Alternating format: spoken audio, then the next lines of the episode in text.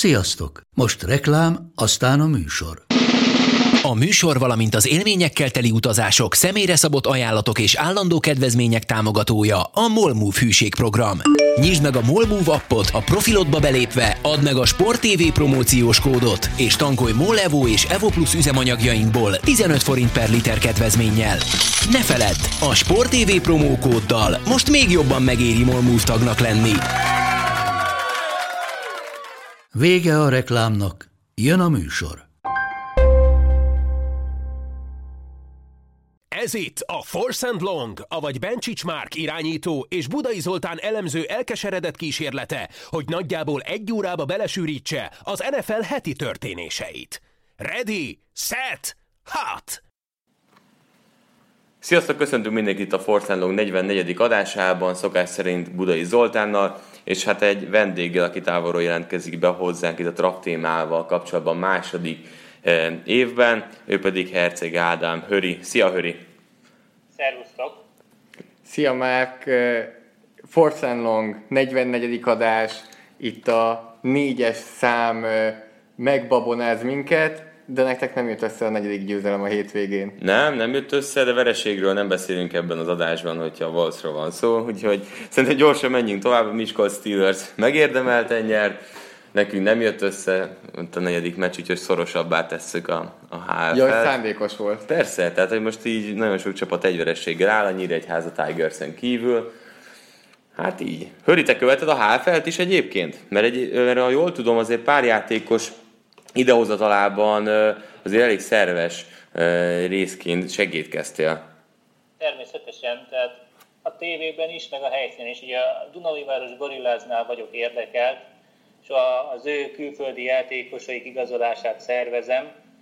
Mármint ugye a szexáti részről, a két Titans-es játékos az nem tőlem van, de egyébként emiatt is teljes mértékben, és hát megértem a te hozzáállásodat is, ugyanis a, a Bad Bones, a Facebook is csak akkor frissül, mikor nyer a csapat. Tehát így, hogy megvolt a vereség, már gondoltam, hogy valakit hoznotok kell vendégnek, így lettem én, és ezt nagyon elemezgetni.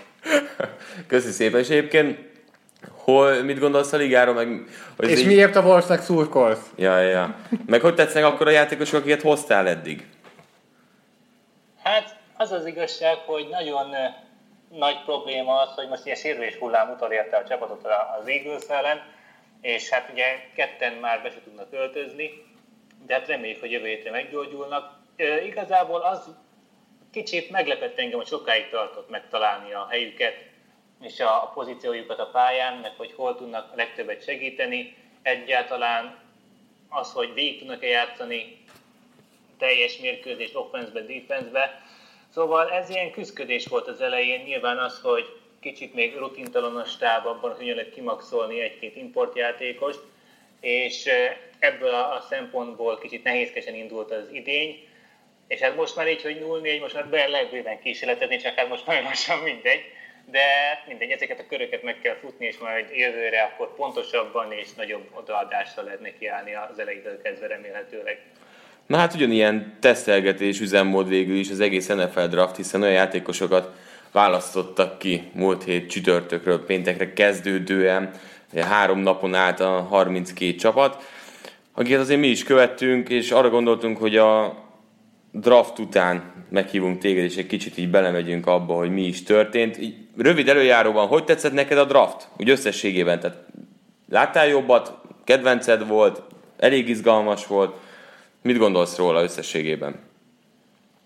Hát azért már, ugye ti is, én is már több mint tíz éve nyomjuk így a, a draftot minden egyes évben, és ugye ez egy ilyen körkörös dolog, hogy előbb-utóbb beüt egy-egy olyan év, amikor így a teljes szkepticizmus van jelen szerintem az emberen, ezt így tapasztalom másokon is, meg magamon is, aztán jön egy következő év, amikor sokkal izgatottabb vagy, és így tovább. Én most itt abban a részen vagyok, hogy az idei draftot sokkal nagyobb figyelemmel követtem, mint mondjuk a tavalyit. Tehát az egész folyamatot az elejétől kezdve a szezon, a januári All-Star gálák, a felmérők, minden, interjúztatás. Tavaly nem annyira, ezzel együtt idén sokkal szkeptikusabb voltam minden tekintetben, szinte a játékosokat illetően. És hát hogyha megnézel egy évtizednyi kalich futballt, akkor azért a minták összeállnak. Tehát már nagyon nehéz olyat mondani, hogy ezt még nem láttam, ilyen játékost még nem láttam, és ezáltal kicsit el is megy az ember kedve attól, hogy ítéletet mondjon egy-egy játékosra, vagy draft classra, mert ugyanaz a fajta játékos háromszor bevált, és kétszer nem. Tehát most ezek után nagyon nehéz magadat abba a szituációba hozni, hogy te most megállapítsd, hogy ő ebben a helyzetben majd úgy fog viselkedni, mint az előző három, vagy az a másik kettő. Ezzel együtt mindig vannak olyan játékosok, akikbe bele lehet szeretni, akikben elhiszed azt, hogy ő buzzbiztos, és hogy kizárt, hogy ő besüljön a profik között. Úgyhogy nyilván idén is vannak olyanok, akikbe ezt belelátom, de vannak olyanok is, akik, akiknél én nem értem, hogy miért gondolják azt, hogy jó lesz. Ha végignézegettem a játékosokat egy csapatonként, hogy kiket válogattak, egyébként mindegyik draftclassba bele lehet magyarázni, hogy értem, hogy ő és ő miért jött, és olyan nagyon-nagyon hitvány ö, osztály csak azok a csapatok hoztak össze, akinek nem is nagyon volt választása az elején. Szóval innentől kezdve minden ö, szurkolót megértek, aki bizakodik, de nyilván nem mindegyik játékos irányába. Még mielőtt így belemennénk, így kicsit részletesebben elkezdünk majd beszélgetni egy-egy csapatról, egy-egy pickről, főleg azért az első kört igazán kivesézve, de nyilván azért a második, harmadik körökben, és még annál lejjebb is voltak érdekes választások, de mielőtt ezt megtört, megtennénk, csak így belekérdeznék, hogy mondtad, hogy bele lehet szeretni játékosokba, neked ki volt idén mondjuk az a kettő-három játékos, aki neked nagyon tetszett, aki nálad nagyon bust biztosnak tűnik? Hát, első show, hát az első kört nézem, akkor Leighton Van Der Esch és Rashaan Evans, ugye két linebackerről van szó, akik ki is mentek az első körnek a második felében.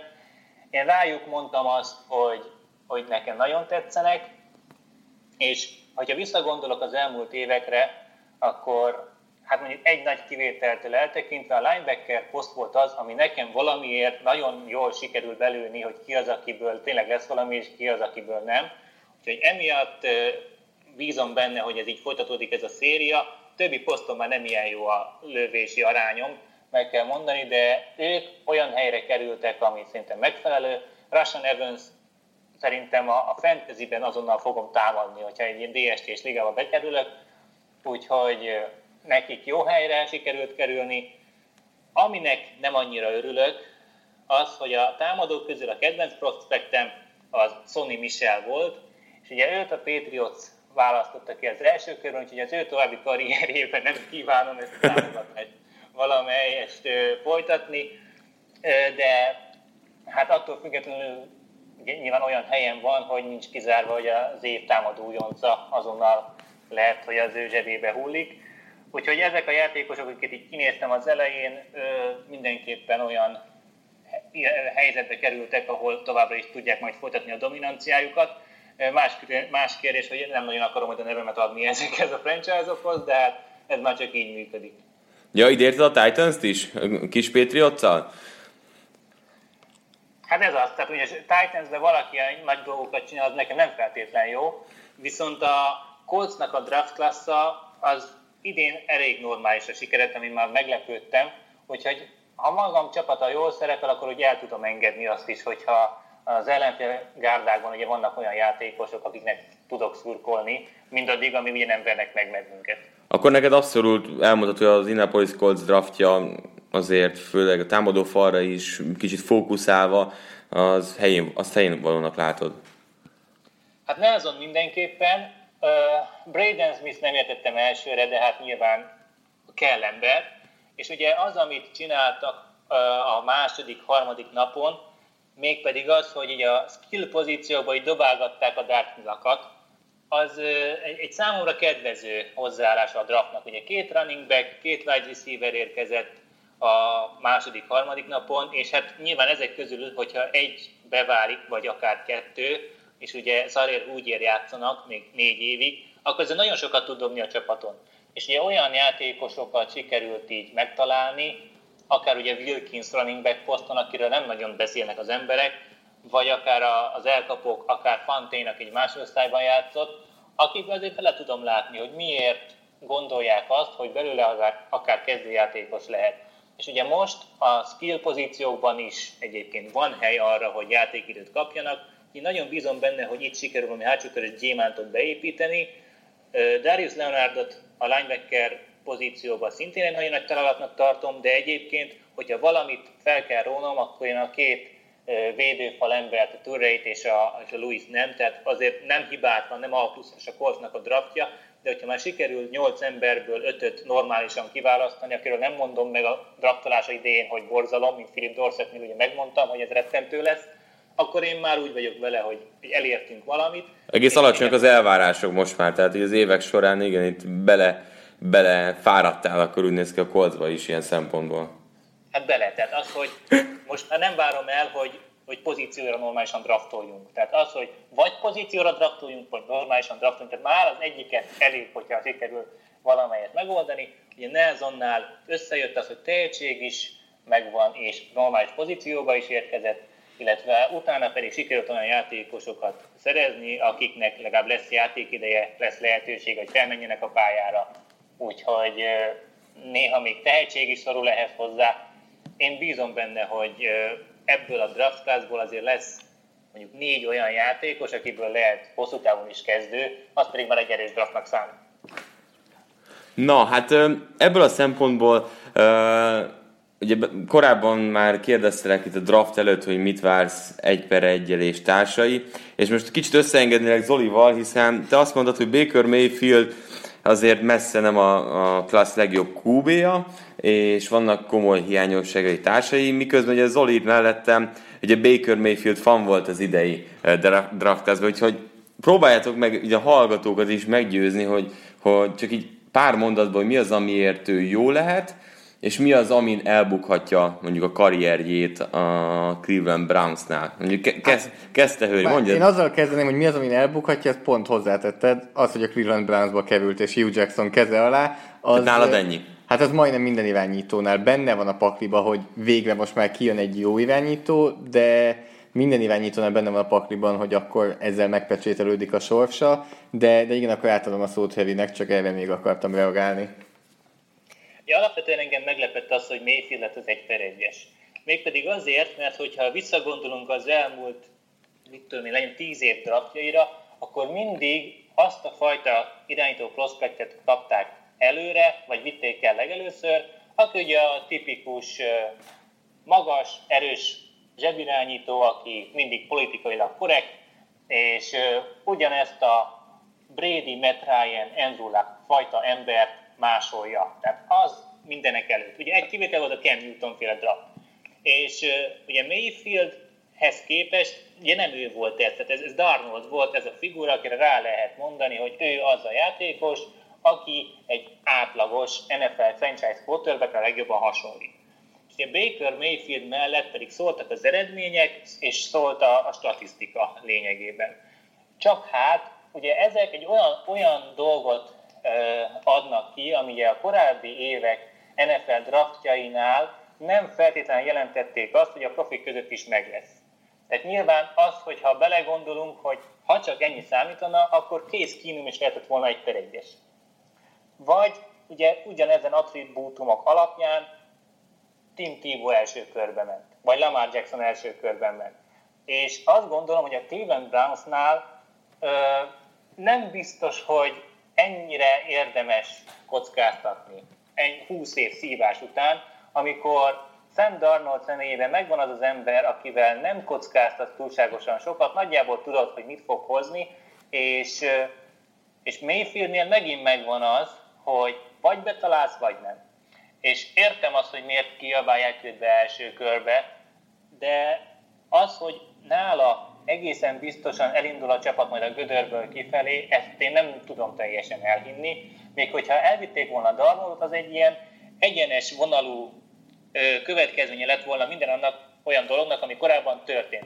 Detroit Lions nulla tizenhattal ment, kiváltották Matthew Staffordot, aki a legjobban hasonlított arra az irányítóra, akivel a sikeres franchise-ok együtt dolgoznak. De most a Cleveland Browns megint más irányba indult, természetesen az összes többi franchise gondolta volna, úgyhogy én azért gondolom azt, hogy ez egy meglepő húzás volt a részükről, és pusztán ennyi az, ami miatt én nem támogattam volna Mayfield draftolását, mivel nem ő az a játékos, aki a legbiztosabb sikert hozza a csapatának. Zoli? É, é, é, igen, én kicsit most, amit mondtál, arról az jutott eszembe, mint hogyha nyilván csak az első évből nem lehet ítélkezni, de van az egyik oldalon egy Dishon Watson, akiben benne van az, hogy, hogy nagyon jó lesz, a másik oldalon pedig egy Mitch Trubisky, aki, aki inkább a prototípusabb irányító, és nyilván első évében ő volt a kicsit irányít, kevésbé irányító barát offenszben, de valahogy így látom ezt a, ezt a Darnold Mayfield duót is, hogy az egyiknek, nyilván itt megint közhelyek vannak, sokkal magasabban van a plafon, amit, amit Mayfield mutatott. Darnold, nem vagyok benne biztos, hogy tehát ő neki tényleg magasabban van a, a talaj, vagy nem tudom magyarul a floor Aha. szó. De a kérdés az, hogy, hogy kell az, hogy magasan legyen a plafon napjaink franchise Q B-jánál? Te a legjobb irányítót akarod kiválasztani, vagy a legbiztosabbat? Vagy amelyik képes arra, hogy Super Bowl vezesse a csapatot. Ami hát nem Mayfield pedig... akkor egyértelműen ott van. Tehát ő képes arra. Az, az egy más kérdés, és ebben nem feltétlenül értek egyet, de az más kérdés, amit sokan elemeznek, hogy mekkora a valószínűsége, hogy belőle ez kijön. Én szerintem egyáltalán nem kisebb, mint Darnoldból. Arról meg nem is beszélve, hogy pont ez a rossz csapatba belekerülünk, azért Baker Mayfield a szívósságról sokkal többet mutatott eddig, mint Sam Darnold szerintem, aki azért ki volt kiáltva egyből a legjobb irányítónak, már amikor pályára lépett, akkor U S C köré építjük fel a csapatot, stb. Míg Baker Mayfield meg ugye kettő egyetemen is a csapatba sétált tulajdonképpen, úgyhogy mindenki leírta őt, és senki nem várta, hogy azt elérje, amit elfog. Ezért nem hiszem, hogy egy gyengébb, körülötte lévő gyengébb csapat, vagy rosszul alakuló szezon őt, őt, őt meg tudná törni. Na meglátjuk minden esetre, mert azért azt egyikünk se gondolja Mayfield. Sőt, szerintetek az első évben Mayfield fog játszani? Igen. Höri? Hát neki, kéne, neki kellene kezdeni, nyilvánvalóan. Szerintem szeptemberben Tyrod Taylor kezd. Jó, de te azt mondod, Höri, te azt mondod, hogy mikor lép be Mayfield? Hát most az, hogy nekem meg kelljen tippelnem a Cleveland Browns vezetőségének a hozzáállását. Szerintem a Hugh Jackson-t a legkönnyebb megtippelni. Ja, hát akkor a másik negyednek a harmadik perc. Várj, szerinted amúgy, tényleg ez érdekes kérdés, szerinted ez még Hugh Jackson döntése? Mert ugye a draftnál is az volt, hogy Jackson üljön a sorokban, és majd szólunk neki, hogy melyik irányítót viszük el. Mennyire fog Dorsey beleszólni abba, hogy na akkor most váltunk irányítót? Én azt Mert tavaly tényleg itt Hugh Jacksoné volt a, so, a, szó, a, a show, és Sashi Brown inkább a draft pickeket gyűjtötte, és a háttérben irányított, annyira a pályán történő dolgokban nem szólt bele, de Dorsey sokkal inkább érezni azt, hogy ő azért oda szól Jacksonnak majd, hogy na jó, nem cserélgetjük egy meccsen háromszor oda-vissza az irányítót, hanem ez kezdjen, vagy az kezdjen. Nálam tökre az van egyébként itt a Cleveland Browns uh, jövőjében, hogy oké, okay, ő a vezetőedzőnk, viszont úgy draftolunk, hogyha ez a vezetőedző most megint mondjuk null öttel kezdi a szezont, akkor nyugodtan dobhatjuk a levesbe, és folytatjuk azt az elképzelést, amit mi megvalósítottunk, és amit mi szeretnénk átültetni, és majd ehhez keressük akár a következő ötöt, ha ő elbukik. Tehát engem nem lehetne meg, hogyha nem nyomná végig a szezont. Mindjárt lépünk tovább következő draft pickekre, még Mayfieldről annyit tennék hozzá, hogy azért meglepően sok csapat házatájáról kijött azért a draft után, hogy ő volt az első számú célpont irányító poszton. Tehát ugyebár Sean McVay teljesen oda volt érte, Patriots-tól is jöttek pletykák, Jetsnél is elvileg ő volt az első, Arizonánál, a, talán még a Denvernél, illetve a Miaminál is. Tehát a legtöbb irányító nides csapatnál, talán a Buffalót leszámítva, kijöttek, nyilván nem fogja megerősíteni egyik csapat se, de nagyon sok hely, csapat házatájával kijött az a hír, hogy, hogy Mayfieldet tartották a legjobbnak. Na de a kérdés az, hogy szerinted a Giants, csak tovább lépve, Barkley-val jót húzott, vagy éppen pont, hogy a franchise hosszú távú fejlődését, vagy egy fenntartását hozta veszélybe egy kicsit ezzel a döntéssel a New York Giants? A Giantsnél én azt éreztem, hogy, hogy az új gé em, ugye Gettleman bement az irodába, és felírta egy táblára, hogy mától futó csapat vagyunk. És ez így működik. Tehát, hogyha azt mondod, hogy eddig passzoló csapat voltunk, mostantól futó csapat vagyunk, így építjük a gárdát, hozunk futóblokkoló embereket, hozunk egy running backet, aztán kész. De valóságban ennél azért kicsit nehezebben történnek meg a dolgok. és azt gondolom, hogy, hogy rosszul döntöttek. Tehát az egy irányítónak, még hogyha nem is játszott volna idén, nagyobb hatása lett volna a franchise jövőjére, ahogy ezt be is lengetted, és lehetett volna futót draftolni később is olyat, aki mindenképpen felüdülés lett volna a tavalyi Orleans Darkman vezette brigádhoz képest. Nyilván Saquon Barkley is egy ilyen játékos, akiben ugye megvan a potenciál, hogy David Johnson-szerű meccseket lehozzon, csak ugye kérdemén, hogy ez meddig vitte el azt a csapatot, amelyikben ő játszott. Eli Manningben simán benne van az, hogy a tavalyi évhez képest még jobban le fog épülni, lehet, hogy visszatér az élők közé, így, hogy visszatérnek a fegyverei maga köré. Én mindenképpen húztam volna irányított az elején, hogyha nekik megvan erre a lehetőségük. Ugye kevés olyan franchise van, amelyik megengedheti magának azt, hogy húz valakit és ne küldjék fel azonnal a pályára. Ugye a Cleveland Brownsnál kénytelenek lesznek felküldeni, hiszen Tyrod Taylornak tudják eladni a reményt. A Giants el tudta volna adni a reményt, hiszen Eli Manninget senki nem fogja kikiabálni a kezdőcsapatból, mint azt láttuk már tavaly. Ugye ők szerintem irigylésre méltó helyzetben voltak ott az egy per kettőn, főleg most, hogy ezért nem egy irányítóból lehetett volna választani. Barkleyval nem lesz gond, mint játékos, hiszen ugye a képességei azok, azok jogosan vitték fel a második helyre, de ettől függetlenül értékmenedzsment tekintetében ez szerintem egy rossz döntés volt, amit majd később lehet, hogy nyögni fognak.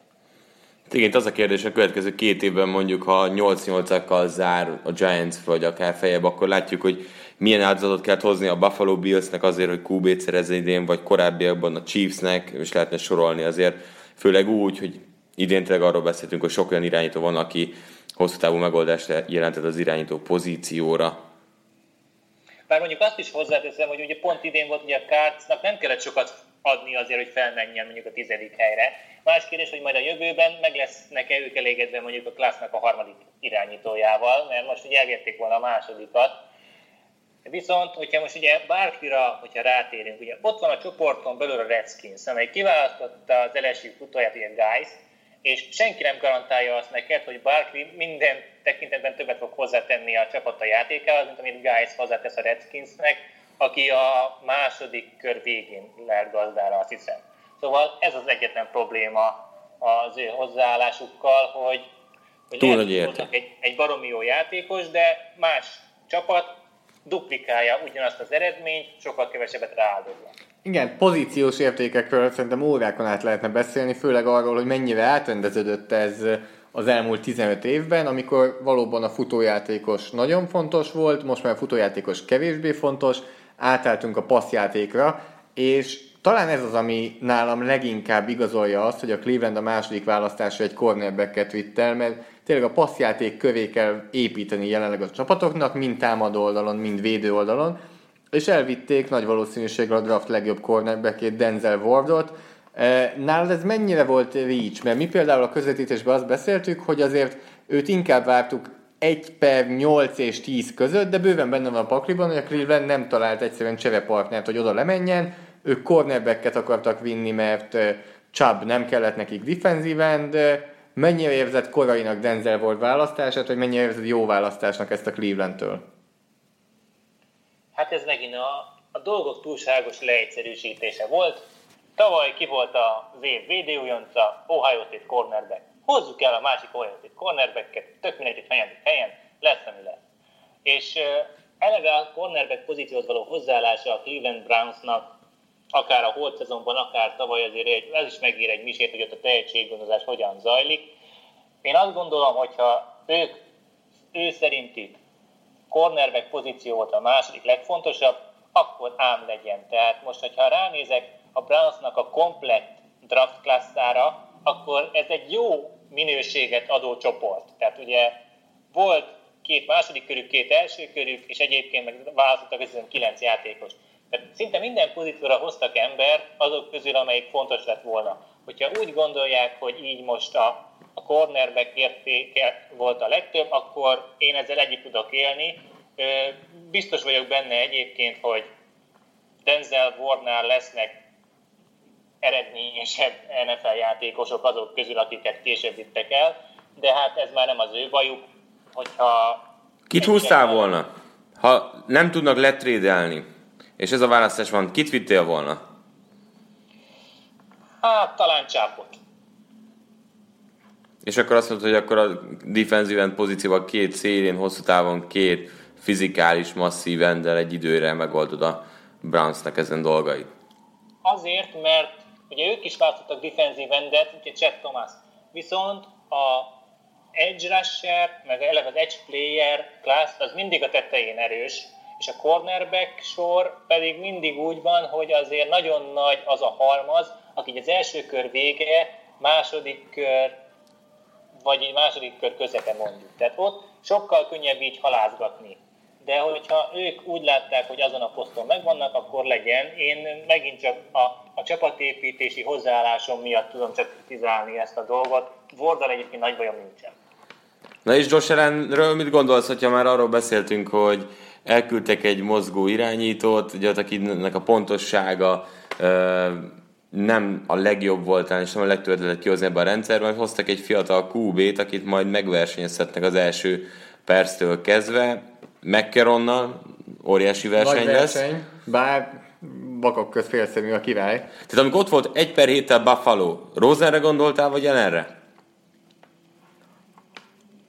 Hát euh, nehéz ezt megmondani, mivel ugye láttuk tavaly McDermottot, és amikor véget ért az első kör, akkor ugye tavalyi Buffalo Bills látványa alapján tudtad, hogy választottak kettőt, és Edmunds nagyon jó lesz, mert a Buffalo Bills ért hozzá. Allen nagyon rossz lesz, mert a Buffalo Bills nem ért az irányítókhoz. Lásd tavaly Nathan Petermannak kiválasztása, beállítása, játszatás és az egész személye. Ugye egy az egyben, szóval eleve nem is bíztam benne, hogy normálisan tudnak választani, ezért Josh Allenre gondoltam, hogy őt fogják kiválasztani. És ugye pont azok miatt, amiket elmondtam az adás elején, én szerintem McCarron nagyon könnyen meg fogja nyerni ezt a harcot, pontosan azért, mert nem dob interception. És ugye Josh Allen én szerintem nem fog befutni valami komolyabb en ef el karriert, hiába vannak jó adottságai, én abszolút nem, nem gondolom azt, hogy ebből ez a Buffalo Bills-i edzői tím ki fog hozni bármit is, ami egy jé pé Roseman karriernél többet jelentene magába.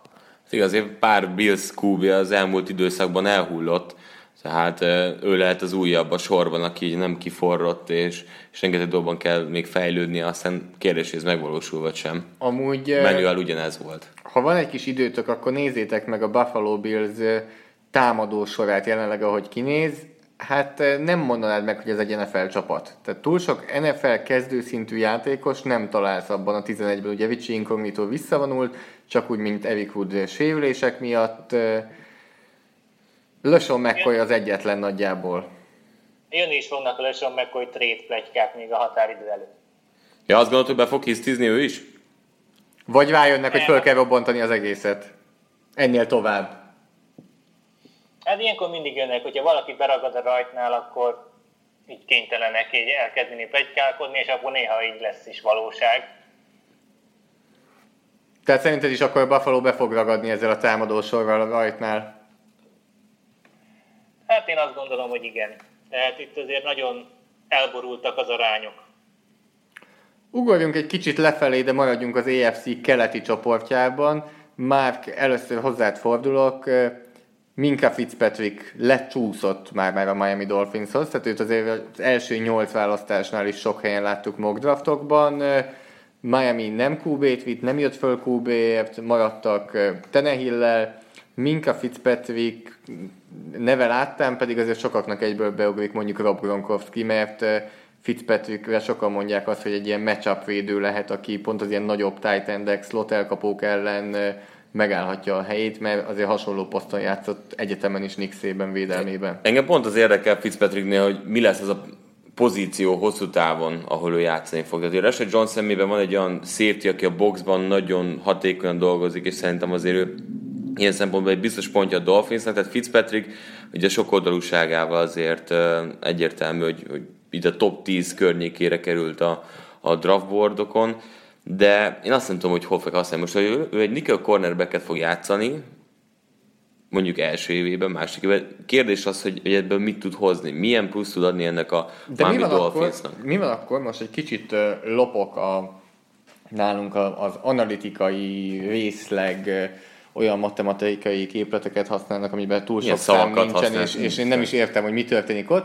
de hogy ők megállapították, hogy azért a slot cornerback pozíció értéke az nagyon magasan van. Tehát, hogy egyáltalán nem feltétlen lehet azt mondani, hogy az első két éve majd ott játszik Fitzpatrick, és aztán kitalálunk neki valamit, mert jelenlegi en ef el-ben bőven csinálhat valaki, akár elsőkörösként is karriert abból, hogy jó slot cornerback. Tehát csapatok kapnak ki azért, főleg mondjuk egy Patriot szellemmel, a pálya közepét szétdobálja egy Tom Brady, illetve egyre több irányító játsza a pálya közepét a jelenlegi en ef el-ben, míg oda, ahogy te is mondod, kb. Az újoncok és a selejtek kerülnek be általában a cornerback pozícióba. Mi van akkor, a Fitzpatrickről azt mondják, hogy ő lesz akkor a slot cornerünk? Höri? A Dolphinsnak, hogyha visszagondolunk a tavalyi szezonjára, mi volt a csúcspont? Megverték a Patriotsot. Mivel verték meg a Patriotsot? Elite secondary munkával. Mit csinálnak? Próbálják a secondaryt szinten tartani, vagy javítgatni. Ugye van Xavier Howard, van Rashad Jones, és akkor ebbe nyilván kell egy Fitzpatrick, hiszen a többieknek csak jó napjaik szoktak lenni, nem jó játékosok. Én azt gondolom, hogy a Dolphins jó iparos munkát elvégzett, ami a draftot illeti. Nagyot nem lőttek mellé, és hogyha az egész bagást nézzük, akkor úgy látjuk, hogy, hogy mi volt itt a, a feltevés, hogy hogyan akarják ezt a csapatot felépíteni. Inkább ott a jelenleg is meglévő játékosokkal lesz a probléma. Figyelj, legalább nem Cutler fog irányítani, hogyha minden jól megy a következő szezonban, tehát ennyiben talán előrébb kerülhet a Dolphins, de szerintem ott is egyértelmű utolsó évére lőnek. Tehát, kinek? Te nekülnek vagy Géznek? Szerintem így ketten együtt. Én, én azt látom, hogy az utolsó év lehet, hogyha úgy alakul mindkettőnek. Januárban együtt kéz a kézbe búcsúznak, és de miért? Várjál, tehát tisztázzuk, mi az, hogy utolsó év lehet? Tehát mi az, ami nálad siker ennél a Miaminál, ami ott tudja őket tartani? Mert azért szerintem mind a hárban eléggé meglepődnénk, ha ez a csapat rájátszásba jutna. Igaz, az a legnagyobb a Dolphins, hogy nem tudod, hogy most merre lép. Tehát, hogy most ez egy újjáépítkezés, vagy csak foltozzuk azt a csapatot, amelyik a rájátszás közelében tudott lenni évekig, de hogy úgy se fölfelé, se lefelé. Én pont ezért gondolom azt, hogy ebből lesz egy az, hét-kilenccel búcsúznak. Lezárnak egy ilyet, és akkor Tenehill majd egy másik kú bé hiányos csapatba, Géz pedig kirúgják. Tehát nálam év végén vagy a Dolphinsnál ez játszik, nem tudom, hogy Ádám mit gondolsz?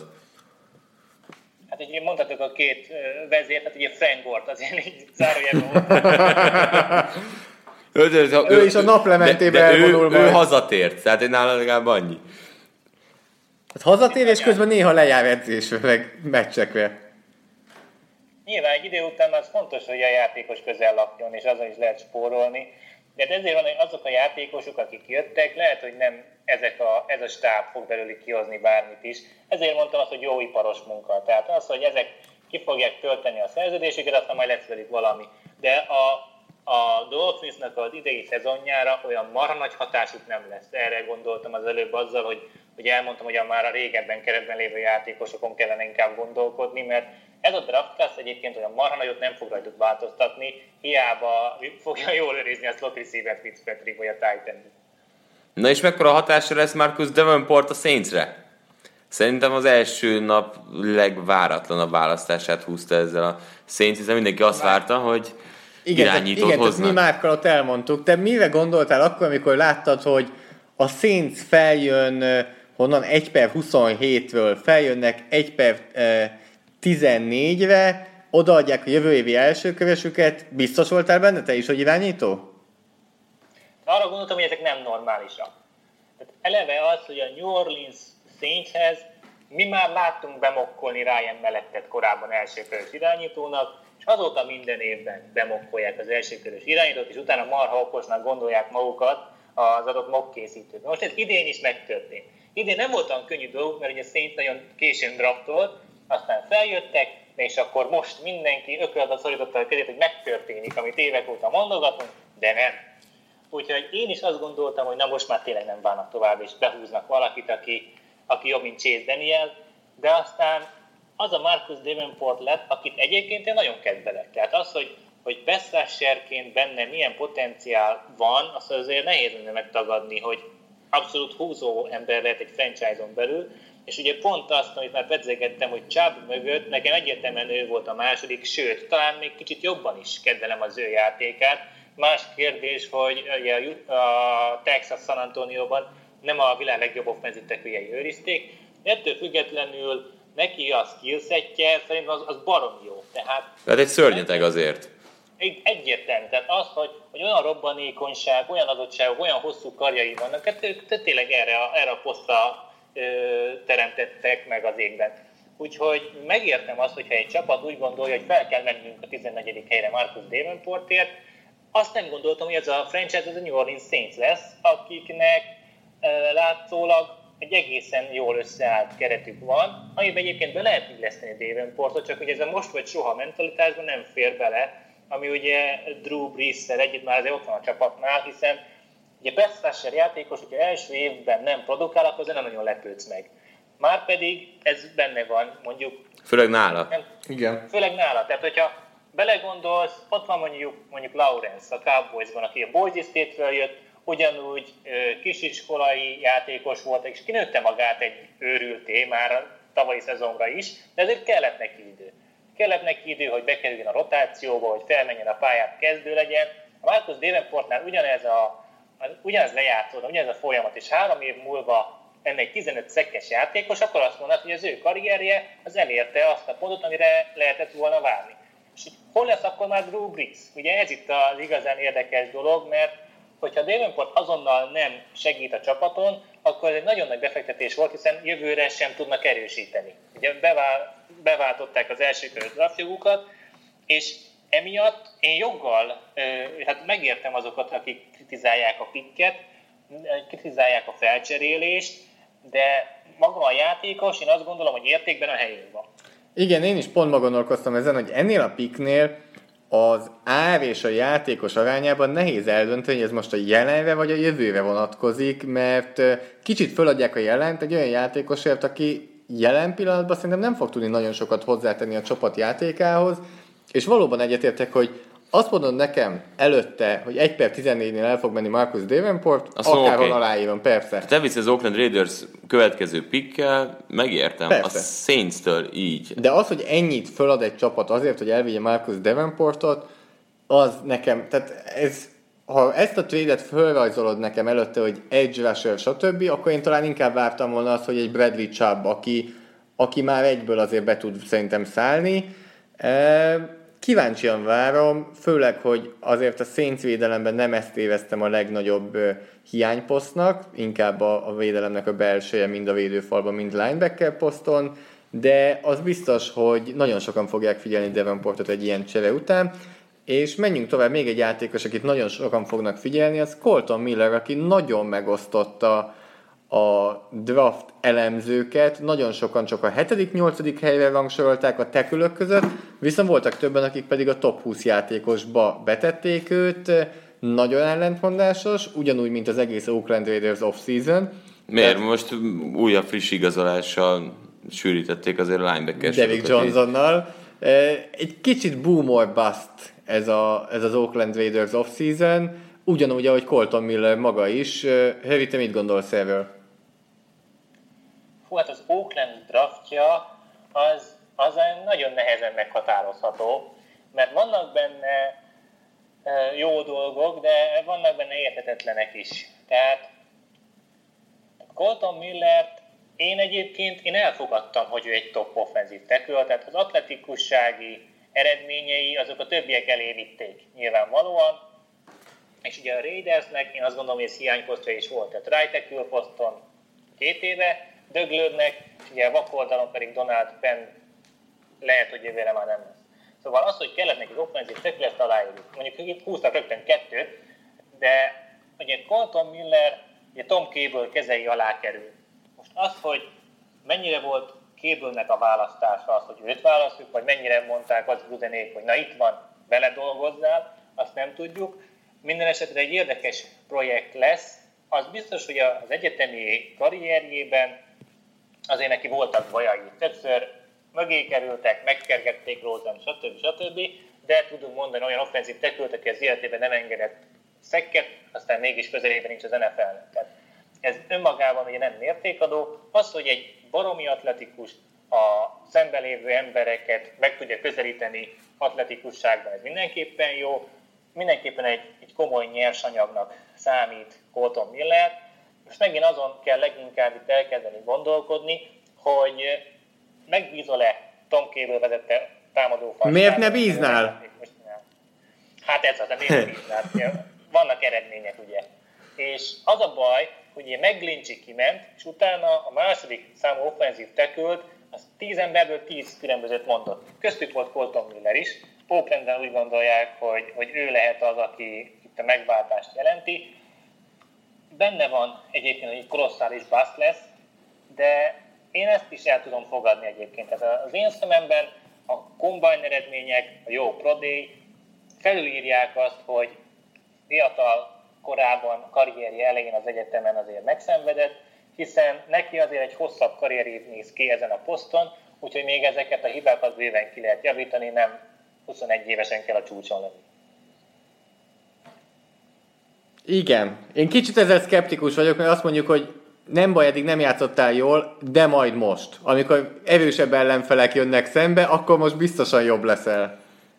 Igen, de azért nagyon sokszor benne van az, hogy az edzők saját magukra tekintve hát, gondolnak a fiatal tehetségeknél. Tom Cable-re, hogy, hogy, te, hogy, hogy tekint Tom Cable Tom Cable-re? Én nagyon jó offense fal edző vagyok, voltam, az elmúlt öt éven pedig megmutatta, hogy hogyan kell az irányítónkat megvédni, és minél több lehetőséget adni, hogy, hogy karrier csúcsán egy jó védelemben minél több Super Bowlt összehozzunk. Hát meglátjuk a Raidersnél, ez mennyire fog működni.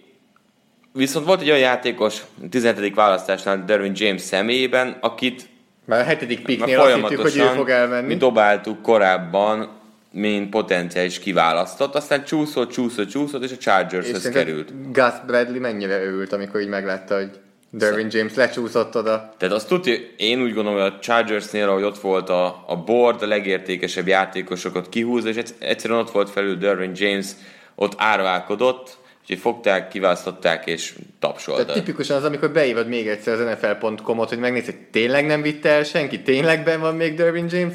Ezt én, nem, én amikor fantasy, fantasy-nél szoktam egy-két játékos, amikor a nyolcadik körnél rákeresni, hogy még elérhető vagy sem, és amikor tudod szürke a név, vagy még színes, hogy elvitték vagy sem, akkor valami hasonló lehet. Tehát mi legalábbis így látjuk James-t és a Chargersnek a házasságát. Igen, hát Derwin James is én is imádom, és a, a legjobb játékos, nem gondolom a posztján. Ugye van, aki Fitzpatricket is beírt a safety-nek, de hogyha egy össz-safety big board-ot ír az ember, nyilván Derwin James van az első helyen. Tehát ő, amit tud, az azt gondolom... Már kicsit előre rohanok, és hol van Terrell Edmunds? Terrell Edmunds... Nehéz nyilatkozni. De az biztos, hogy Én, én nagyon sok elemzőnek megnéztem a, a top százas big boardját, kevésszer találkoztam Terrell Edmunds nevével, de hát ugye ők hibáztak, ezt most már tudjuk. Történ- történelmet akart írni a Steelers, hogy két Edmunds els, első körben együtt. Hát lehet azt hitték, hogy Tremaine Edmundsot viszik még el. Azt, azt látták csak, hogy T. Edmunds. Én azt hittem, hogy Shaziernek szólnak, hogy öcsém, Edmund már kiment. Mondj más! Ugye a legnagyobb hiányposztjuk a belső linebacker. Mondom, ez hülye, ez elpaszták. Hát kiment, hogy ezt kiválasztott. És akkor ott feljön egy csávó. Aki valószínűleg csak elkísérte a tesót, hogy, me, hogy ott legyen. Ő. Na de akkor menjünk vissza még Derwin Jamesre és a safety-nél, ahol nálad is akkor ő volt a top safety. Egyetlen, Derwin James, azt hiszem, hogy azt akartam befejezni a mondatot, hogy, hogy ilyen állapotában is egy egyetemi kezdő safety az en ef el-ben, és egy olyan játékos, aki mögé be tudnak állni a társak, egy igazi, karizmatikus vezér. Én azt gondolom, hogy sok-sok Pro Bowl szezonnal fogja megőrvendeztetni a Chargers szurkolókat, akik aztán annyira meg is elégedettek, elégedtek ezzel a húzásra, hogy a draft további részében azért nem nagyon találtak normális játékost, de a lényeg az, hogy van egy olyan emberük, aki versenyben lehet mindenképpen az év újonca díjért is, hiszen egy igazi playmakerről van szó, aki nem nagyon szokott szereléseket hibázni, mindenhova odaért, nagyon nagy stíl volt a tizenhetedik helyen, és ugye hát itt is behozhatjuk azt, hogy adott posztnak a fontossága, ahogy esik, úgy lehetséges ilyen jó játékosokat találni mondjuk az első kör közepén. És hát ott most ugrunk ki is egy picit, mert ugye a Packers hozta szokásos, tehát cornerback draftolásban volt, ugye Thunderestről már beszéltünk a Cowboysnál, aztán ugye a Cowboys után ugye a Lions és a Bengals is centert húzott, hát ugye mindkét támadó falnál azért bőven voltak problémák, és széthullóban volt, tehát két érthető választás. Ugye... Lassan Evans már említette a Titansnél, hogy, hogy ott a tackle számok eléggé jók lehetnek. Isaiah... Azért hadd mondjam meg, hogy egy olyan csapat szurkolója, aki korábban első körben kiváltott egy center Ryan Kellyt, nem fogja megoldani. Tehát azért hadd mondjam, hogy jó center, nagyon jó center, nem hibázik, lesérül, és utána megint bajba vagy, de hogyha játszik, akkor is bajba vagy, hogyha többi béna. Tehát azért első körös centerrel óvatosan fogalmaznék, mert beleszaladtunk már ebbe a problémába. Mondjuk ez inkább a Benga- én ezt inkább a Bengalshoz jegyezném meg, mert a Lionsnél azért az a fal, abban bőven van potenciál. Tehát azért a tackle posztokon is, ha nincsenek sérülések, a guard post sem elveszett, tehát ott, ott Vegno inkább egy kiegészítése lesz a többi négynek, míg tényleg a Bengalsnál most majd, hogy nem az anyag, akkor Billy Price fölé építsünk föl valamit. Hát én azt gondolom, hogy a Bengalsnál az volt, hogy kell támadó falember. Nézték, hogy kik mentek el, kimaradt még ott az elérhetőkből. Szerintem vint ebbe a játékrendszerben, amit eddig csináltak, nem tudták elképzelni, és utána azért egy komoly ugrás volt. Én nem hiszem azt, hogy volt egyébként itt még igazán első körös tehetség, akit választani kellett, de ők szerintem mindenképpen azzal akartak menni, hogy, hogy falembert kell húzni, mert tragédia volt tavaly az egész Bengals támadó fal. Igen, Frank Regno az, akit azt pletykálják, hogy a Bengals, illetve a Patriots is vitt. A Patriots is ugye támadó falembert vitt, Isaiah Wint tackle és guard poszton is bevethetik. Úgy néz ki, hogy a Patriots most a nyolc támadó falemberes felállása fog ráfeküdni a következő évben, mert trédeltek is még támadó falemberért, sérülésből is jönnek vissza támadó falemberek, úgyhogy nem nagyon tudjuk, hogy... Hát vinni, vinnél inkább az a kérdés, hogy egy teljesen más karakterű és típusú teköl, ha tekölként számolnak velem, mint aki tavaly volt, bármelyik falember. Tehát a nagy cula jobboldali tekölök voltak a Patriotsnál, meg volt négy szolder a ká ká bé-lű, de legalább egy magas, hosszú karuját, és ott van most Winn, aki... De tulajdonképpen, ha megsérül valaki a falban, tekül és gátposzton is beveteted, így mondhatni egy win-win szituáció. Az szép, az szép volt, Zoli. Nem mondom azt, hogy ezt nem akartam én ellőni, de erről nem fogunk vitázni, hiszen ő ugye a Buccaneers-be ment. De mit gondolsz egyébként Winn draftolásáról? Patriotsnál, Ádám. Hát az biztos, hogy Külemre valóban inkább Shaq hasonlít, mint a a tavaly szereplő offenzív tekülökre, de hát ugye megérkezett Frisco-ba Trent Brown, úgyhogy innentől kezdve megvan az, a Küllemre nem változik a felállás, hiszen ő oda tud állni. Winn egyébként értéke egy teljesen jó játékos, tehát attól függetlenül, hogy, hogy ugye a képességei azok bizonyítottak left tackle poszton. Ja, amit mondanak neki, hogy alacsony, rövid akarja, nem tud left tackle-t játszani, kész. Most ilyen atletikusságát illetően ugye voltak kérdőjelek, szerintem az megvan. Tehát ugye, ahogy Cordigland megoldotta azt, hogy kimaradjon a szélen, azért Winn is meg tudja oldani, de szerintem nem fogják erre megkérni. És uh, pusztán képzettségből, pusztán rutinból, futballtudásból azért egy szintig el lehet uh, szórakozni. Más kérdés, hogy ez bazírozod-e úgy, hogy Tom Bradynek véget ed a vakoldalát. Tehát, hogy ott akarsz-e kockáztatni, vagy egy újjáépülő franchise-nál ezt könnyebben el tudod képzelni. Maga az, hogy, hogy Isaiah Winn azon a helyen kiment, szerintem ez egy nagyon, nagyon korrekt húzás, hiszen guardként szerintem kiemelkedő teljesítményre lehet képes, de tackle poszton sem lehet ö, mindenképpen leírni, hogy ő ott nem lesz jó. Én azt nem tudom, hogy most ő egyáltalán kezdő lesz, vagy, vagy mi lesz. Tehát hogy az, hogy hova állítják. Szerintem, ez... Igen, szerintem a Patriotsnál most... Nincsen olyan, aki megnyugtató válasz lehet a Patriots dukkereknek baloldali tackle poszton, viszont van három-négy olyan játékos, akikben bőven benne van, hogy egy megbízható szintet tudnak hozni, és ezért Isaiah Winn igen kicsi, rövidek a karjai, de tegyük hozzá, hogy azért nem Moritz Böhringerről van szó, aki Németországból jön egy alacsonyabb osztályból, hanem azért a legerősebb egyetemi divízióban a legjobb edge rusherek ellen játszott folyamatosan Isaiah Winn, és megállta a helyét a Georgia Egyetemen az es í cé konferenciában. Szerintem más lenne, teljesen más lenne a szituáció, ha egy kisebb konferenciából jött volna, és úgy állna be ide, de azért szerintem ez egy kicsit megnyugtató, hogy az es í cé-ből jön. Na de mennyire megnyugtató, hogy a Panthers elkapót hozott Cam Newtonnak. egy óriási termetű játékos dé jé Moore-t, akit meg kérdés, hogyan fog eltalálni azokkal a rakétákkal. Hurry, hogy látod ezt a választást? Need miatt érkezett ő, ilyen típusú játékos kellett a Panthersnek, vagy pedig uh, tényleg, tehát miért egy ilyen, ilyen típusú játékos kellett mondjuk nekik? Szerintem jó húzás. Tehát pontosan ezt az embert keresték. Tavaly meg voltak a culák. Most jött a törpe? De egy ilyen mitugrász az nem volt meg nekik. És hát hát ez Christian McCaffrey elkapóban. Jogos, jogos, de hát ők úgy gondolják, hogy ő nem elkapót kellene, hogy játszon, innentől kezdve pedig akkor kell. És ugye szórakoztak ott Samuellel, de igazából azok a hátsó köz, meg undrafted játékosok, akik itt behánytak a rossz terve, mert valakinek el kell kapni, azok azért nem nagyon váltak be. És dé jé Moore, én szerintem a huszonegyedik helyen egy nagyon jó húzás, szerintem a legjobb elkapó, akit el lehetett vinni, jobb, mint Ridley, hogy csak csoporton belül maradjunk.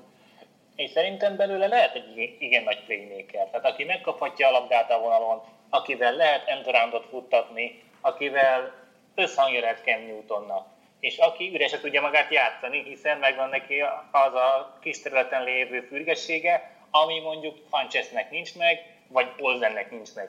Tehát én, én ezt értem, ezt a húzást. Szerintem, hogy a dé jé Moore-t megfelelően használják, ami mondjuk Caroline-ban sem mindig sikerül a játékosokkal, akkor belőle lehet simán egy ezer yardos elkapó.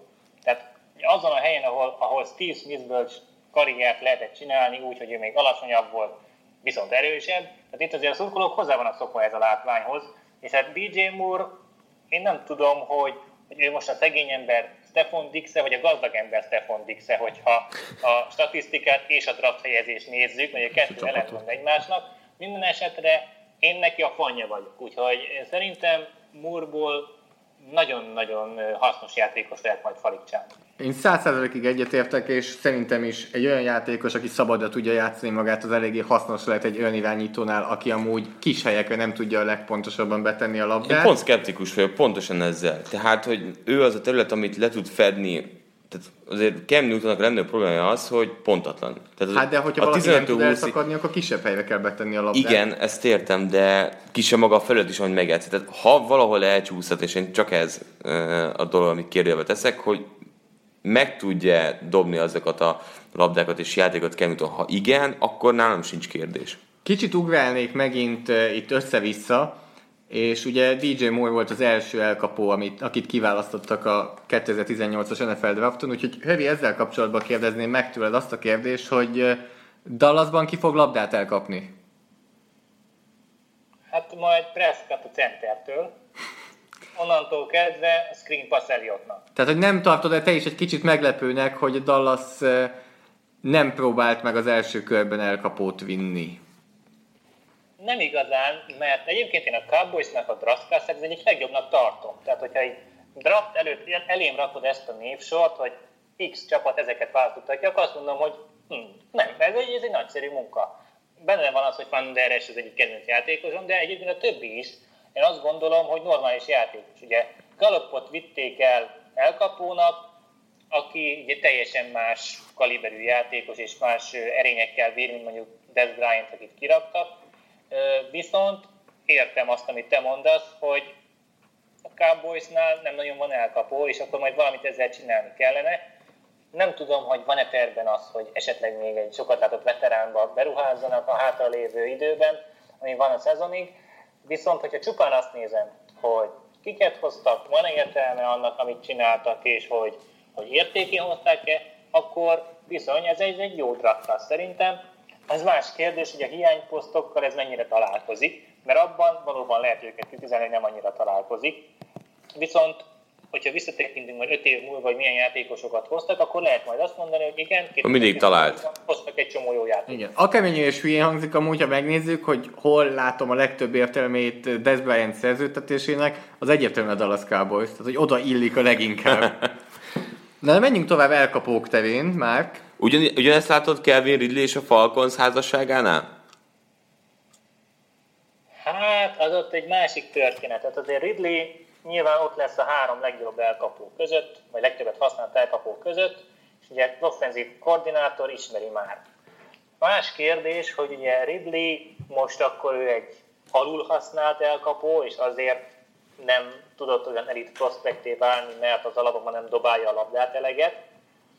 Vagy mi itt a probléma? Mert itt azért felteszem a kérdést, hogy Julio Jonesnak vagy Amari Coopernek sikerült ezzel együtt elit játékossá válni, ki három év után már ment is az en ef el-be. Na most Ridley ott volt négy évet az Alabamán, és nem nagyon sikerült neki kiemelkedő számokat produkálni, amit mindig megmagyaráztak azzal, hogy jó, hát mindig Derrick Henry futott, vagy mindig iksz ipszilon futott. Nehezen tudom elképzelni jelen állapotában, hogy a Falcons mit szeretne tőle, hogy látják-e benne Julio Jonesnak a light-os változatát, mert azért erős lenne, hogy Sanu fog a slot receiver helyén játszani, mint azt tette Cincinnati-ben, vagy marad a szélen, ahogy azt játszotta Atlantában, vagy hogy lesz ez az egész felállás. Az biztos, hogy én Ridley-ben nem láttam a legjobb elkapót, és sokkal inkább nyúltam volna olyan játékosokhoz, ha elkapó kell, a második, harmadik körben, aki kisebb iskolából jön, teszem azt, de már vannak eredményei, nagyobb robbanékonysága van, esetleg elkapás utáni yardjai több van. Szerintem Ridleyből soha nem lesz első számú elkapó, nyilván Atlantában nem is kell, hogy az legyen, de első körben, hogyha draftolsz valakit, akkor azért szeretnéd, hogy előbb-utóbb lenne a poszton az első számú. Jó, hát ez az egyik dolog, másik pedig az, hogy kérdés, hogy a Falcons, ha mondjuk két évvel ezelőtti játékrendszert használnám, akkor én Ridleyben sokkal több lehetőséget és potenciát látnék, mint a tavalyi uh, Sarkisian-féle Atlanta Falcons támadó egységnél, ahol szerintem három elkapó teljesen felesleges volt, mint ahogy Gabriel is tavaly abszolút beleszürkült a szezonba, és nem volt használva. Nyilván ő egy sokkal robbanékonyabb játékos, és teljesen másra lehet használni. Jobban blokkol. Igen, egy másik világban ő is jól blokkol, de szerintem egyébként tudna működni ez a választás nagyon jól, és, és abszolút az is meg lehet, hogy semmiféle plusz nem ad a Falconsnak, mint amit egy első körre használsz. Ez egy emberre múlik. Steve Sarkisian, aki tavaly már besült. Én, én, én itt látom a, a szűk keresztmetszetet. Menjünk tovább, itt most az első kör végén vagyunk, ugye Ridley-t a huszonhatodik választással vitték el, de ne ugorjunk nagyot, huszonhetedik választás, én elfogult vagyok, mert nekem személyes kedvencem, de szinte csak negatív véleményt lehetett hallani azzal kapcsolatban, hogy a Seattle Seahawks Rashad Pennyt vitte el, mint a második running backet a kétezer-tizennyolcas en ef el drafton. Rövite, mit gondolsz, a Seahawksnál teljesen értelmetlen választás volt, vagy, vagy csak nagyon értelmetlen? Kicsit, kicsit értelmetlen volt, de megint, hogyha távolról kémleljük az en ef el ligáját, és néha-néha nézünk bele a futballba, akkor mit látunk? Utolsó helyezett futó offense, első például mit draftolunk futót? Nem, mert teljesen logikus az egész. És nem árt azért, ha Tom Cable-től megszabadulunk. Tehát azért a kettő együtt azért pozitív hatással lehet. Nem, mert ők már így boldogan mentek. Meg hát tavaly öt futó játszott szerintem alsó hangon a backfielden a Seahawksnál. És így is Russell Wilsonnak volt a legtöbb futatja, azt hiszem. Biztos. Tehát most ez így önmagában nagyon jól néz ki, de azért hozzá kell tenni, hogy most azért minden ezekkel együtt meg kell kérdeznünk, hogy a futó volt a legfontosabb probléma, amit orvosolni kellett. Nyilván nem az volt a legfontosabb. Ezzel együtt ugye Rashad Penny szerintem egy jó játékos, én megértem a te vonzalmadat az irányába, de ő sem a legjobb környezetbe került. Tehát az, hogy most tőle mit várna, tehát ő most ilyen featurebackként ezerötszáz yardot csináljon, scrimmage-től számítva, vagy így mit kellene neki csinálni, vagy csak egyszerűen javuljon pass protectionben, és adja a sót tovább. Most a Seattle-nek azt mondják, hogy ez egy átmeneti év lesz a korábbi éveknek a playoff hajkurászása után, és akkor ez a pick már lehet, hogy a jövőnek szól, hogy ő az a futó ebből a klasszból, aki a legjobban megtestesíti azt, akire szüksége van ennek a franchise-nak, csak hát Carolnak sincs már olyan sok vissza a karrierjéből, teszem hozzá. Szóval nem tudom, hogy, hogy kivel fog ez az egész materializálódni. Maga a játékos nem nagyon szerepelt az első körbe várt játékosok között. Egyes szakértők... Egy penit tettem volna rá, hogy őt elviszik. Hövi, mit szólsz, mit szólsz ahhoz, amit John Schneider mondott, a Seattle Seahawks general managere egyből a draft után? Azt mondta, hogy ilyet ő még soha életében nem tapasztalt, kiválasztották Rashad Pennyt, és pár percen belül jött egy hívás egy másik csapattól, hogy trédelnének Pennyért. Hogy nekik ennyire kellett valamelyik másik csapatnak. Elhiszed neki? Hát azért ekkorát nehéz hazudni. Szerintem mondta ő már azt, hogy rendben van a támadófal. Igen, hát figyelj, igazából lehet, hogy simán úgy voltak vele, hogy ott lesz a második kör elején, aztán majd rácsapnak, de ez nem sikerült.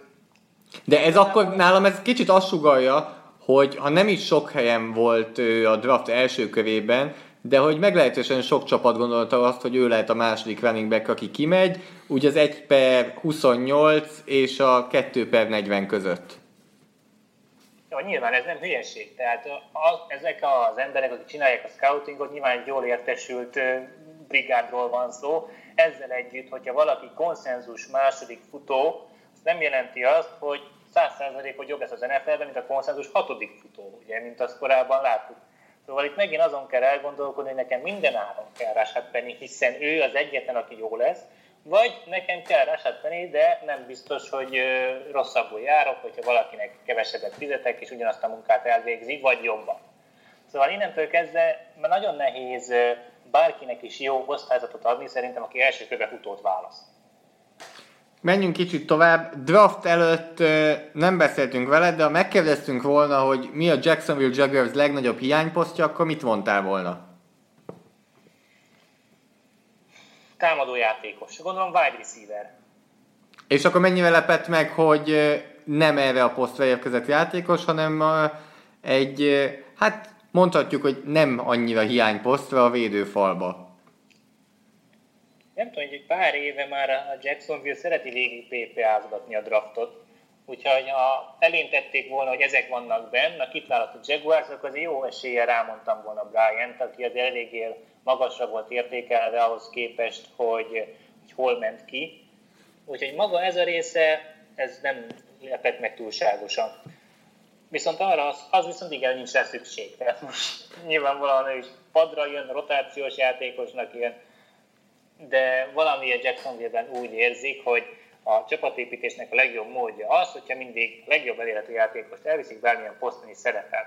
Na most ez elvitte őket egy á ef cé döntőbe, egynegyedre voltak a Super Bowl-tól, úgyhogy valamelyest azért látszódik, hogy van ennek értelme, de majd előbb-utóbb bele fognak bukni, és azért náluk is el fog fogyni a pénz, akkor majd ezeknek a játékosoknak a helyére hozni kell olyanokat, akiknek ténylegesen hiányposztán nem marad senki, és onnantól kezdve lesz ez érdekes, hogy mennyire lesz működőképes, mivel ugye Brian is egy olyan ember, aki hosszú távon simán kezdő lehet, így nem fogják szerintem nagyon köpködni majd, amikor lejár a, a rookie kontraktja, és meg fogják neki az ötödik, öt éves opciót is adni, hiszen jó játékos, de nyilván a Jacksonville Jaguarsnak a rövid távú sikeressége, az nem azon múlik majd, hogy őt most behúzták az első körbe. És ha ötödik éves opció... És, és rövid távú sikeresség.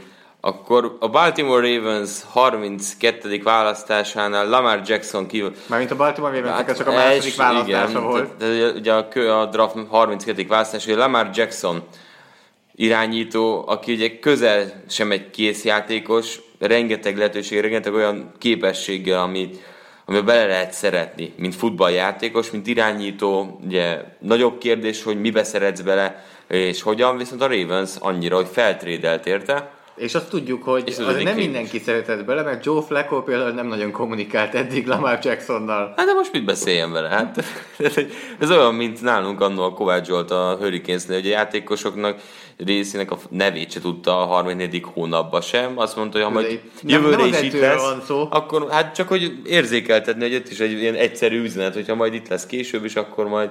Hát de ha Lamar Jackson ott lesz később, akkor már Flacco nem lesz ott, tehát meg kell ragadni a, a lehetőséget. Na de milyen lehetőség lesz a Ravensnél Lamar Jacksonnak, és mikor? Ugye a szerződés szerint azért euh, még az idei év, meg a jövő év azért Joe Flacco-nak dukál, utána kilépett a Ravens a szerződésből egy eléggé jó feltétellel. Eljöhet akkor Lamar Jackson ideje? Joe Flacco-t kereken tíz éve draftolták. Pusztán ennyi adatból már rámondhatjuk, hogy az első körös irányítónak van értelme, főleg, hogyha látjuk a teljesítményét. Én nagyon szeretem a college futballt, és nagyon szeretem az en ef el-t is, de a kettő nem mindig vegyül egymással. Lamar Jackson az egyikben való, ott nagyon szeretjük, nézegetjük, tapsolunk a meccsein, és akkor utána elfelejtjük egymást. Pat White-ot tudom még felhozni, őt is nagyon szerettük. Heisman között imádtam. Nagyon jó meccseket játszott. Márk is imádtam, ha nem lett véletlen. Innentől kezdve én a mai napig szeretem a West Virginia-t miatta. Lamar Jackson megtöltötte a stadionokat, Heisman nyert, orbitális számokat csinált, de az egy más sportág volt szinten, mint amit itt kellene csinálni. A Baltimore Ravens, és lehet mondani, hogy elkötelezettek vagyunk az irányába, és egyszerre ugyanazt kommunikálják, hogy elkötelezettek Joe Flacco irányába is, és Lamar Jackson olyannyira szeretik, hogy előtte kiválasztottak egy huszonöt éves tight-endet. Szóval azért valamelyest ők is tudják, hogy ez egy védhető lépés, talán szükséges lépés, de maguk se tudják, hogy hogy álljanak hozzá ez a projekthez, ami Lamar Jackson jelenti. Szerencsére ott van a keretben Robert Griffin the third, aki majd tud mesélni arról, hogy hogyan is kezdődik egy en ef el karrier, és milyen gyorsan véget érhet. És hogy mennyire nem garantál semmit az öt éves, ötödik éves opció. Köszönöm. És ugye a Baltimore Ravensnél Harbaugh olyan nagyon nem szól bele abba, hogy az adott egységek hogyan építik fel a saját ö, játékosaikat. És egy-egy példa van rá, hogy a Baltimore megoldja azt, hogy máshol szenvedő játékosból itt újra le, ember legyen, vagy ember legyen egyáltalán, hogy Alex Collins vagy Mike Wallace azért itt felélesztette a karrierjét, de sokkal inkább vannak elkalódó játékosaik. Elhasználódott, semmire nem menő játékosok, akiknek a draftolását utólag nem értjük. Lamar Jacksont valószínűleg nem fogjuk látni idén, ha csak Flacco meg nem sérül, lehet, hogy jövőre se. De én vele kapcsolatban a maximális szkepticizmussal állok oda minden mérkőzéshez, hiszen én nem tudom elképzelni, hogy ezzel a skillsettel ő eredményes en ef el irányító legyen, miközben ugye személyiségével nincs bajom, tehát egy szerethető figura, tehát hogyha mégis lesz belőle ember, akkor örülni fogok, hiszen nincs semmi bajom vele, de az azért nagyban megváltoztatná a hozzáállásomat a továbbiakhoz, hogyha hogy ennyire félreismertem volna, hogy ő egy ilyen értékes prospekté válhatott volna. És akkor ezzel el is érkeztünk az első kör végéhez, nem beszéltünk mind a harminckettő pickről, de azért jó párról igen, és már csak kettő olyan pick van, amiről viszont beszélnénk veled, kettő olyan játékos. Az egyik pont eléggé aktuális, mert elképzelhető, hogy az á ef cé északbeli irányítók grupcsettjében Flacco és Roethlisberger váltottak egy-két szót a helyzetről, mert egyik sem érti, hogy hogy került be még egy fiatal irányító az irányító szobába. Hogyan kezeljük a draftolt irányítókat az első pár A lehető legrosszabbul. Tehát Roethlisberger, aki évek óta fenyegetőzik azzal, hogy ő vissza fog vonulni, és itt hagy egy egyébként nem gyenge pittsburghi keretet, teljesen meglepődött, és nem érti, hogy miért kellett nem is az első napon, nem is a második körben, hanem a harmadik körben elvinni azt az irányítót, akit sokan a hatodik legjobb irányítónak tartanak az idei drafton, Mason Rudolphot, Mark. Csak annyi, hogy most a viselkedése a cserekúbékat védi, aki ott van a csapatban, és aki valószínűleg soha nem fog Roethlisberger ö, nyomába érni, vagy pedig nem akart, és félte érzi magát, mert ijegységében azt mondta, hogy még három-öt évig akár ő irányíthat a Pittsburgh Steelers-en. Mi provokálhatta ki ezt a, a nyilatkozatot, ezt a viselkedést Roethlisbergertől uh, Mason Rudolph uh, ledraftolása miatt? Én nekem elképzelésem sincs, hogy Roethlisbergernek mi jár a fejében. Engem is meglepett egyébként az irányító draftolás. Draftoltam én tavaly is, ugye Dobbsot a Tennessee-ről, aminek kevesebb értelme volt ennél sokkal, meg Landry Jones már nagyon régen, de hát őt nyilvánvalóan csak csere szerepkörre. Ugye Rudolphba belelátják azt, hogy ő idővel akár kezdő is lehetne. Mélyről indul, messziről indul, ugye a harmadik körben ment ki. Voltak, akik, akik bekiabálták az első körbe is, de azért a harmadik kör, én azt gondolom, hogy inkább az én igazamat hoztam, mert aki nem volt tőle elájulva, hiszen Mason Rudolph jellegű játékos minden évben látsz az egyetemen. Tehát Bryce Petty ugyanez a játékos volt. Ötödik körben ment ki, tudjuk, hogy most hol tart. Vagy hát most már pont sehol. Miami-ban már, Miami-ban. Igen? Miami akkor kiírta azt, hogy we were awarded on waivers. Tehát, hogy ők, ők nekik oda jutalmazták Bryce Pettit. Nem biztos, hogy a legjobb szóhasználat volt a Miami-tól. Na, szóval, szóval így. Tehát ez, ez a fajta játékos, aki beáll, nagyon-nagyon elit számokat hoz, kicsit ilyen erre-idre hajazó offense-ben játszik, nyilván van neki kétezer yardos elkapó, olyan jól fog kinézni. Rudolph kicsivel a az átlagnál jobban passzolja a hosszút, ez nyilván en ef el szinten is felkelti az embereknek az érdeklődését, de messze nem olyan komplex prospekt, mint Roethlisberger volt. Szerintem ilyen egyesok közül harmadik körös irányító, akit sokan kedvelnek, tehát ez, nyilván ez tetten érhető az interneten.